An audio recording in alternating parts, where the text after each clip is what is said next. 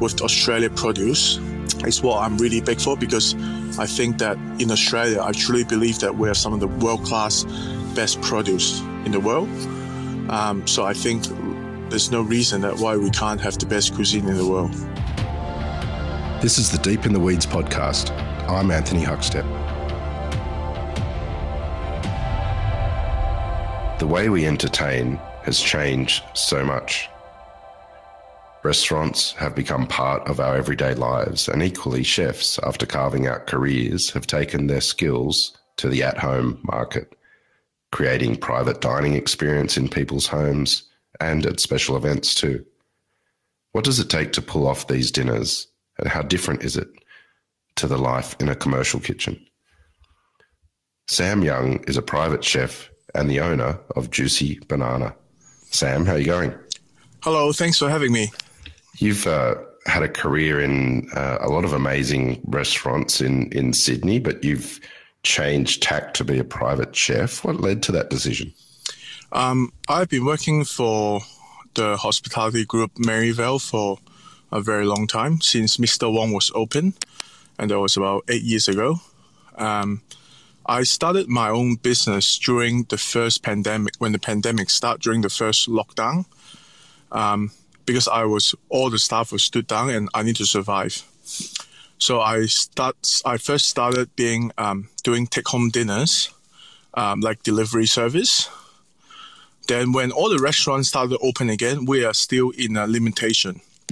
So basically, we are all on the 1.4 square meter rule. So basically, we're all not back to full time or back to normal. Um, I have a big thing that I want to ensure all my my the chefs work under me or kitchen hand have shifts before me because they are usually the one that from international on a visa which they have no any protection. So i my priorities i give them the shift first then myself. So to survive during the pandemic uh, i've launched my um, private dining experience at people home. And that's how covid has changed my life completely for the last 15, 16 months. Well, tell us about what that shift was like for you. Obviously, you did it for survival, but how different was it trying to create those private experiences in people's home compared to the restaurant life that you were used to? It, it's, it's uh, I'll talk about the changes first. Uh, it was a really intense experience during the first few months of the lockdown um, because I, I, I'm very passionate about food and about cooking, and, and food is my life. And I've been doing that for the last how many years I've been cooking, and I, I just don't see myself not cooking for others. Um, so I guess that's mo- what motivated me to become a private chef to cook in other people's home because I can still do that. Um, cooking in private dinners is very challenging and exciting at the same time because you never get to see the kitchen you'll be working with again. So you rock up and there might be not oven or there might be the fridge might be broken or like there's many interesting stories throughout and you go to some of the most incredible house or apartment that I've ever seen in my life. But then also there's some houses that is a bit um, small and hard to work with and it's pretty much a, a mix in the bag. And you just got to work with wherever you got to work with and pull it off and put on a good experience for your customer. Well i'd love to get into some of the stories of the adventures that you've been on but let's go back. Tell us about food in your family growing up. So my mom is a very very good cook. Um, growing up in hong kong um, i'm always spoiled because mom will always food is a big part of our family, just like most of the Asian culture families. Like food is really big, and um, my mom is a really good cook to a certain extent that my mom loved to cook for other families and other friends. Or even at church, like we'll have potluck um, lunch, like where you bring a dish, and my mom dish will always be the one that people love the most. And and I guess that's how I got into food because I really enjoy eating my mom food or I really enjoy eating. And I think that's, um, that's where I have a really strong connection between me and food. Are there any dishes or feasts that you recall from your youth that you have such fond memories about? Well, I think the one of the most important dish to me from my mom is my mom dumplings, and I guess that is the reason why during the pandemic I launched, uh, I start selling dumpling in supermarket with my mom recipe because for me that's the the biggest connection between me and my mom, and I would love to deliver that experience to my friends and family and followers in, in on Instagram in Sydney. Tell us about these dumplings that you launched. What what sort of varieties were there, and what makes them so special? So so my mom my mom uh, have this recipe that she make uh, this garlic chives dumpling with pork, and there's also dried shrimp in there, and there's also like shiitake mushroom in it. They're not cheap to make, and because just with the ingredient, they're they're, they're fairly expensive.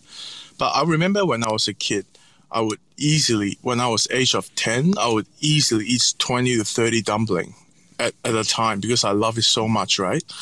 And these are the dumpling that even my family, beyond my, my family friends would love it so much, they will put an order to order for my mom. And my mom would just make the dumpling and freeze it and then pass it on to them without charge, obviously. But during the pandemic start, I would think to myself, I was like, well, I can carry that legacy and let people try my mom's recipe because that's a really important um, dumpling to my in my life. Um, so originally the original recipe called for pork, but I realized that a lot of my clientele or my customer doesn't eat pork.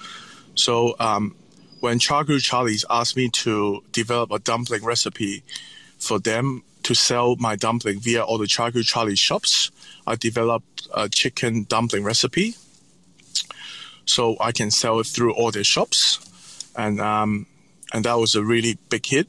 And later on, I also launched a prawn dumpling for all the pescatarian or people doesn't eat meat. So that's that's at the moment we had three variety that I had launched last year in the pandemic.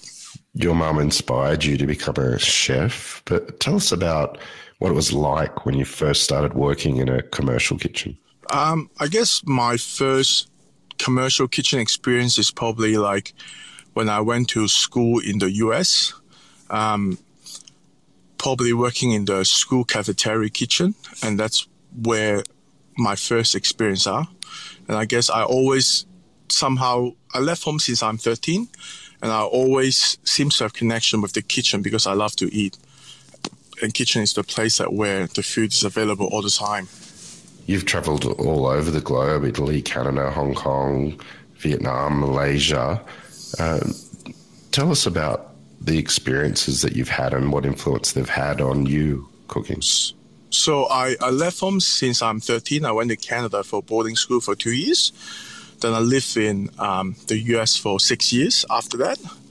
Then just before I head home, I actually lived to go to school in Italy for three months and I went back Hong Kong to become trying to become learn to become a chef and learn the craft for about a year.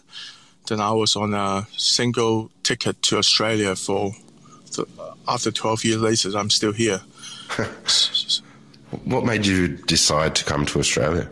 Well, I was working in Hong Kong for trying to learn the craft of cooking, and I discovered from my colleagues there's actually a thing called working holiday visa, and my colleagues actually my uh, my fellow chef actually went to Scotland, and we we use a lot of ingredients in Hong Kong from Australia: the Australian wagyu, Australian lobsters, Australian rocket salad. Like we use a lot of ingredients from Australia, and and they're beautiful and they're amazing. And I thought to myself, I actually never been to Australia. So I was like, I want to go and check it out and see what's all this delicious food come from. Where did you uh, first get a job in Sydney? And tell us what it was like uh, compared to the um, culinary landscape of Hong Kong? Uh, actually, it was a it was a huge story that when I first started in Sydney, um, after 14 days of um, in Sydney, I actually my spa passport and all my traveling money got stolen in a trial of a restaurant. So I I had three thousand dollars with me when I came to Australia, and I used one thousand already when I first arrived, and I have two thousand dollars left, and all that money and my passport got stolen when I did a trial in a Greek restaurant. So basically, I, I had nothing to, to start with. So I end up getting a job at a cafe, a really average or not so great cafe in Eastwood, um, just to survive and, and try, try to make a buck to survive, right? And so basically, I worked in that cafe for about a year. Um, then wasn't wasn't very glamorous, wasn't very um, good. Uh, nothing good about that cafe, but I learned like how to work quickly and you know wash di- washing dishes and just grew my way up. You know, and I think it's that attitude that I really took away from it. Where did that lead to? What what was some of the what was the first restaurant uh, that changed things for you in Sydney? So I pretty much I after the cafe I went to uh, Le Cordon Bleu, um, the cooking school um, in Sydney, and then uh, basically after I finished the school, I got an internship opportunity in Cafe Sydney, and that was probably one of the first commercial restaurant I ever worked in in Sydney, like in the, the, the good restaurants. Um, I was on the oysters shucking station, and all I only have one job is shucking oysters, dozen and dozen of oysters. Like in Christmas time, we probably shuck about hundred dozen oysters per day. Wow. Um, so it was a really um, interesting experience, I guess, for me. Um, but then after that, I finished my school. Um, then I my first, actually, very first job was actually working uh, opening team of Mr. Wong. Wow, well, that restaurant uh, is one of the busiest in Sydney and has had incredible chefs come out of that kitchen as well and do other things. What was it like, the energy of that kitchen in the early days? Do you have any memories you can share? Mate, I'll, I'll never forget that restaurant. Uh, it was it was really really busy, and also the intensity was really really intense. Right? It's, it's a big brigade. It's a big team, and and so many amazing chefs in that kitchen at the same time together and and I, I think that's a period of time that I'll, I'll, never forget. You ended up working for numerous venues for Merivale.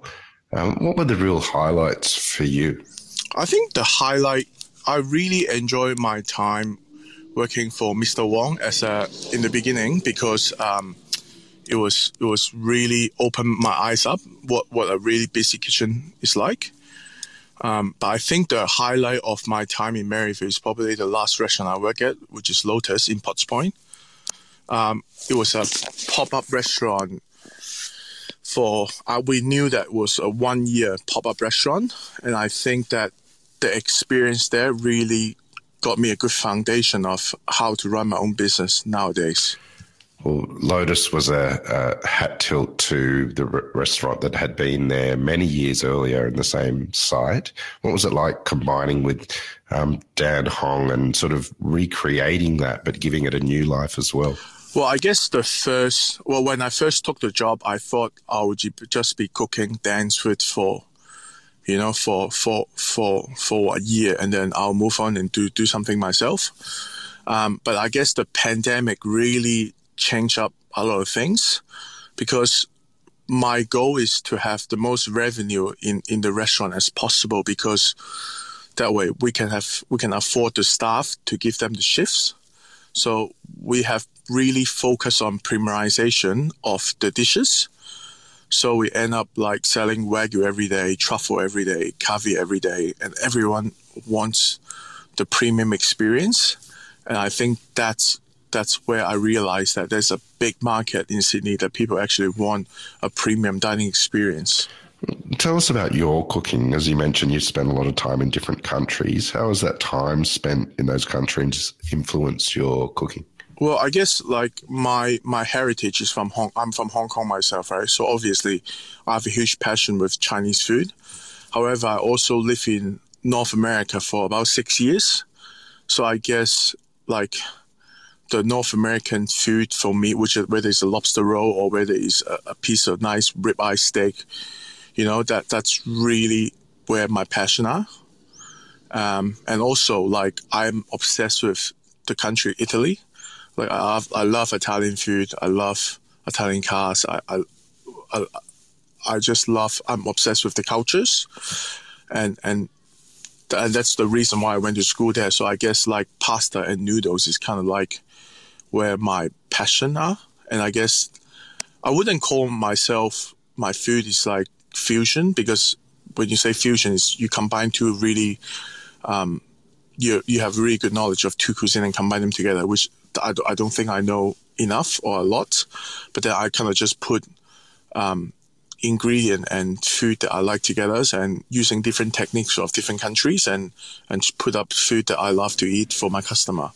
Some people like to um, share uh, the similarities between Italy and and China with noodles and pasta and all different things within the cuisine. Do you think there's similarities there? Absolutely, I think I think I think what my my vision are is I think that between the two cultures, first of all, they're all very passionate about eating. Uh, we're very care, but be produce driven um, with what's seasonal and what's not seasonal. And I just think that there's too many stuff that you know, like we have the similar stuff, but just in different style. For example, Italian we have Italy we have pasta, we have noodles, right? And they have bruschetta, and we'll have like a, a roast pork you know what I mean? And I think that like we we just have very similar stuff, but that I think the flavor profile could excite each other. Like like for example, I'm using pasta, but I'm using Chinese flavors, which which was really delicious. And I just think that that's what I want to do in the future. You mentioned that uh, doing private dining, uh, there's been all sorts of challenges and hurdles. Um, do you have any stories that you can tell us about of, of one or two of the dinners where that it has surprised you or shocked you? I was I was I was on a holiday house in the southern uh, southern Highland, right, to to cook for a, a private dinner. Um, it's like a three hour drive away from Sydney, and basically halfway during the cooking, after we sent the first course, the whole house have turned with no gas. So all the oven didn't work, all the gas stove didn't work. There's no hot water ac- access to the house, and pretty much that I just have to work out the whole menu with just my little hibachi that I bring with me all the time with charcoal and a little small portable gas stove. But at the end of the day, we, we make it happen and we, we, we cook it nicely. But at the same time, stuff that like that is really challenging. Tell us a bit about the team that you've created there and how you guys work together. The team is actually very small. Um, so my girlfriend or my partner is actually a very good chef herself. Uh, her name is Grace, aka the Super Banana on Instagram. Um, but she she was she she we, we met each other at um, Merivale in our time in Miss G's together. But uh, we work together at Miss G's, Queen Chow, Totti's. Like we, there's many restaurants we work together. Um, then she moved on to um, Poly Restaurant in Surry Hills. So she's actually a very good chef, and but pretty much we work together really closely and really well. Um, because I'm really good with like talking and socializing with the guests and a little bit of cooking, I guess. And she's very organized and she cooks really well. And I think that um, that's a really unique chemistry that we have and we help each other and build on the business take us to one of the events that you do. Can you give us an idea of the sort of dishes that you're cooking and experience that you deliver? So um, I have a signature menu that what I always do. Um, so you always start with a luxury seafood platter um, from ingredient around the world and Australia. Uh, I believe that there's no better way to start with a, a meal with a, a, the best seafood available um, in Australia and around the world. Um, then you'll move on to uh, always I always have a pasta course, which is uh, usually lobster pasta or truffle pasta when it's truffle seasons, which I'm absolutely obsessed with. And then at the end, you will always have a, a steak and different sides, right? Uh, a wagyu steak to be accurate, so which I cook on the hibachi right in front of you.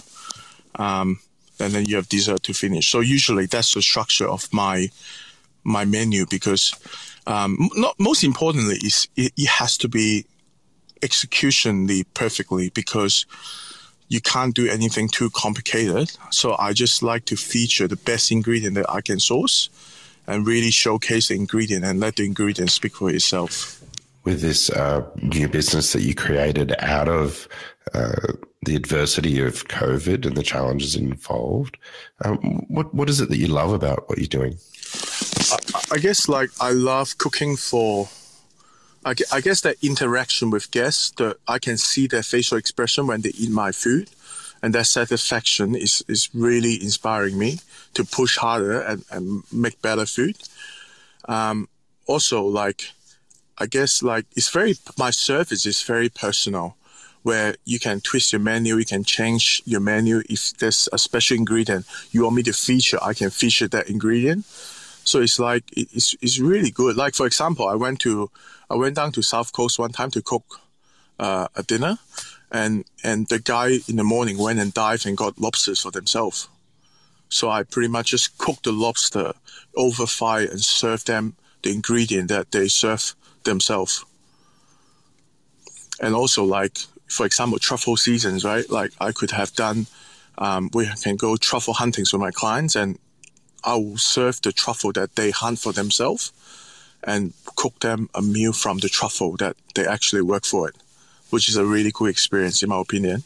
With the changes that you've had and the success of this, do you see yourself going back to working in restaurants? Absolutely. My dream have never changed. My dream is still to have a restaurant with my my partner and girlfriend, um, Grace, and and that dream has never been stopped. It.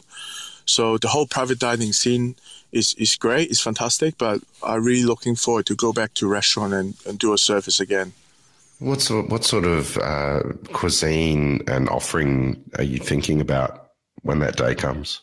It's very hard to say now because I, I'm, I'm a believer of we need to cook what the market needs or we need to cook the food that what the customer wants because I think that there's no point that you cook whatever you want to cook, but the customer actually don't want it. Um, but I guess my style of food, I guess, or our style of food will be a lot of influence with wood fire and fire cooking, uh, because that's what Grace, my girlfriend, is very passionate about. Um, there'll be also like featuring like flavors from Italy and Chinese for sure, because that's that's where my passion are. But what we really want to do is just a, a little bistro that you know um, just like in Paris, like a little bistro, but you, you, you do a really small menu, but you, you do it really well. And I think that's what we're aiming for. For someone that's well traveled and also has family and friends back in uh, your original homeland, Hong Kong, what sort of impact has it had on you, the inability to travel and connect with them? Well, I mean, I, it, uh, I'm, I'm, I'm very lucky. I'm a very lucky guy. I've been travel for the last 20 years in my life. Um, I guess every opportunity that I have, I can go back to see my family, I will do that. But then every time when I go home, that will lead to a different adventure to any Asian country nearby, which I, I, I, I get inspired every time when I go travel and I eat, you know, and I think that um, bring back the experience overseas and trying to recreate in, in Australia is what with Australia produce is what I'm really big for because I think that in Australia I truly believe that we're some of the world world class best produce in the world.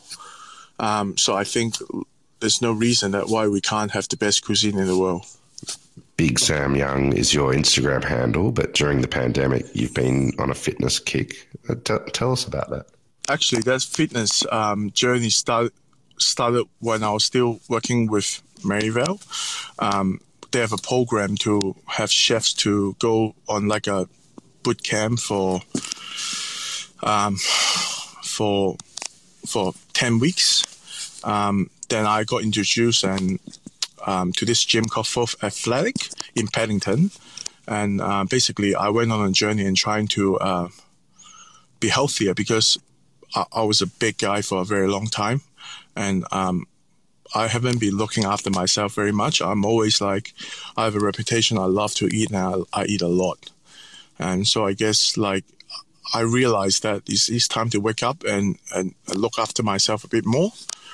Um, so I'm into that fitness journey, but it's extremely hard. I, I, I want to be honest, right? And and the challenge is not it's not easy because I work with food every day and I cook some of the best ingredient in Australia every day, and and it's very hard to to be in control and just you know um, not indulge myself too much. Have the, the changes in your life, uh, career wise, have they changed the way that you approach cookery and and um, and life? Uh, absolutely. I think I, I used to uh, really enjoy eating like fine dining kind of food, I guess, uh, when I was a young chef. But I think I have changed quite a lot throughout the last few years. I, I think my my food is is more comfort comfort food, I guess, or more less technical, but more focused on the ingredients, I guess, and more simple. Uh, I just think that, um, like, I just like if I die tomorrow, right? I just really want to eat a really perfectly cooked piece of steak, like a big ribeye, and that's that's exactly what I want, and I think that's that's what where driven me that to to pursue on that you know, if if we just find the best piece of steak available in Australia, um, then then you will just cook it nicely, and and you already done half of your job. You know. Well, Sam, I tend to agree. If you get great ingredients, um, the, half the battle is over. Uh, we, we've loved having you on Deep in the Weeds today to hear your story. Uh, please keep in touch, and uh, we'll catch up again soon. Thank you. This is the Deep in the Weeds podcast. I'm Anthony Huckstep. Stay tuned as we take a deep dive into the lives of the incredible people who ply their trade in the food and hospitality sector. Special thanks to executive producer Rob Locke for making this all happen. Follow us on Instagram at Deep in the Weeds Podcast or email us at podcast at deepintheweeds.com.au. Stay safe and be well.